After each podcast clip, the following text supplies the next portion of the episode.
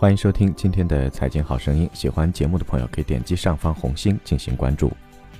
这次国家送给消费者们一个红包，从下月一号开始，我国将调整部分消费品进口关税，一大批进口商品关税将大幅降低。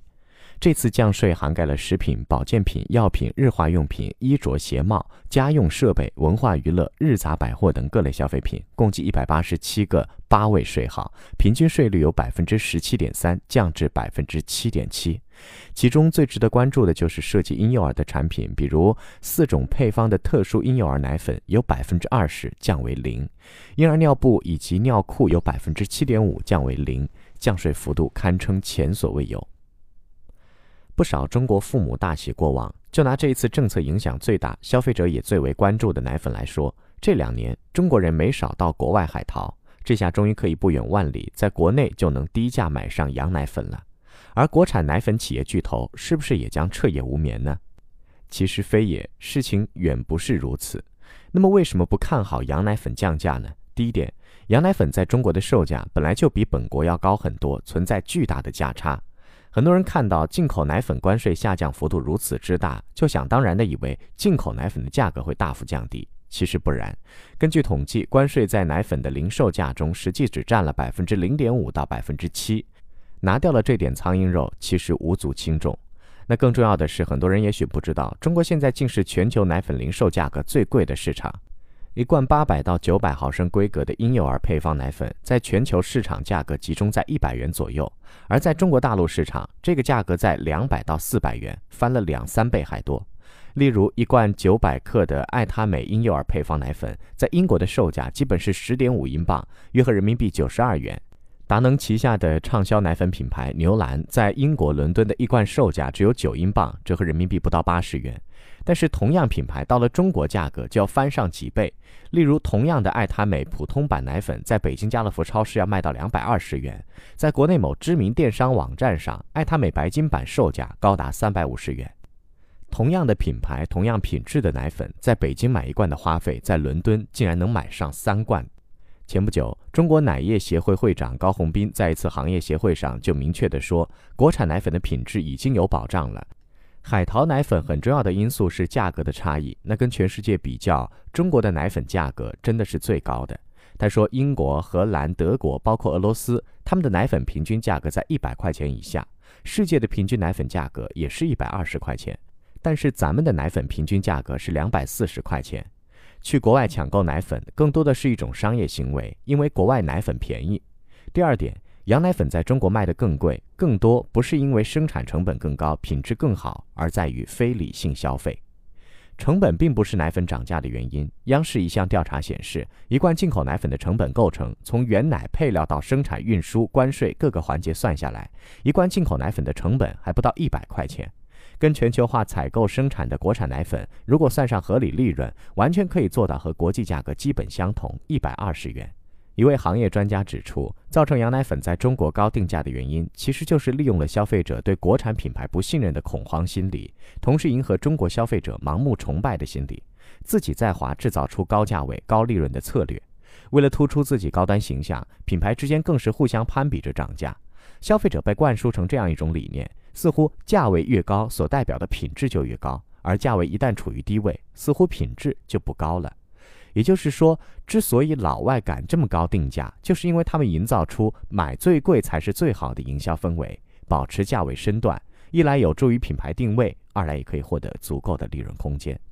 咱们再说的白一点，这多出来的巨大差价跟产品品质并没有什么关系，很大程度上就是外资奶粉品牌针对中国消费者恐慌心理和非理性消费的定价，也就是所谓的冤枉钱。那更耐人寻味的是，在婴幼儿奶粉上。国外市场的价格比国内市场价格低，国内一二线城市价格比三四线城镇的价格低，正好和收入水平成反比。那为什么呢？原因很简单，越是闭塞的地方，信息越少，渠道越少，越容易被忽悠。前不久，香港 NGO 全球化监察发布了一份报告，那报告名字就是《榨干榨尽奶粉公司把牟利凌驾科学》。报告说，在英国、法国和德国。哺育一个婴儿的成本每个月大概占父母月薪的百分之一到百分之三，而在中国，哺育成本占月薪的百分之十五到百分之四十。第三点，羊奶粉价格畸高，让国内奶粉市场出现诸多乱象。那既然消费者花的钱没有用在生产产品和产品品质上，那么它去哪儿了？一部分进了生产商的口袋，另外一部分则进了渠道商的腰包。两千零八年以前，羊奶粉在中国的销售价格和国际基本持平，后来却从一百多块钱一路飙升至两三倍的全球最贵价格。其中高额利益催生了国内奶粉市场的诸多乱象。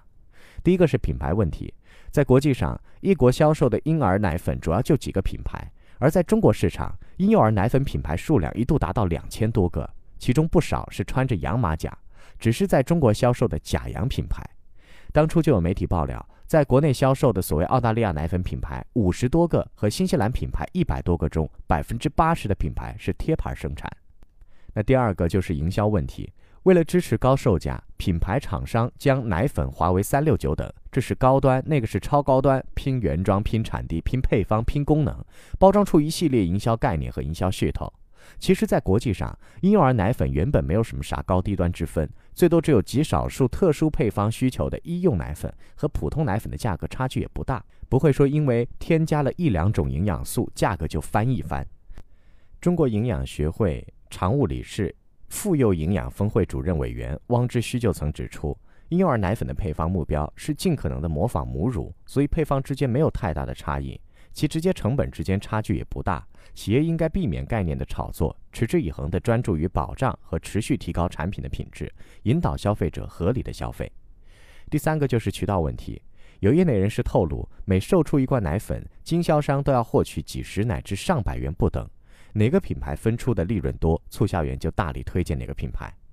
第四个是消费者认知问题，在各种宣传攻势下，消费者没有评价奶粉品质的真实依据，最后用最贵的价格为自己买个安心，或者盲目信任国外品牌，甚至冒险购买存在质量安全风险的海淘奶粉。国家之所以推出了配方注册制，就是想要从监管层面遏制上述的种种乱象。但是从上面分析可以想见，如果全球最贵的奶粉价格下来，谁能保证有些人不想出新的忽悠赚钱大法呢？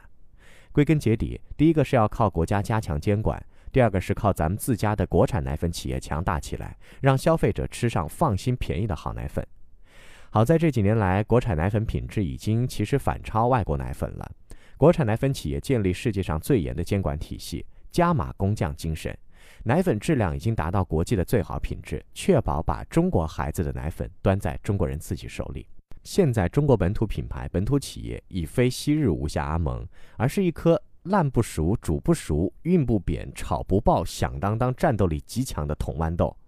也正是因为看到这一点，国家才决心出台下调消费品进口关税的政策。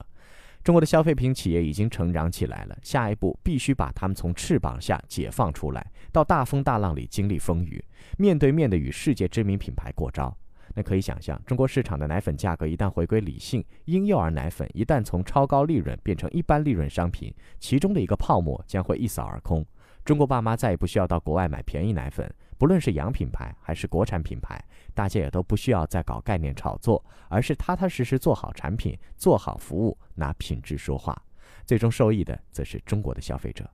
好了，最后请关注蜻蜓财经微信公号，搜索“大圣说事”或者“大肖说事”的拼音即可。下期节目再会。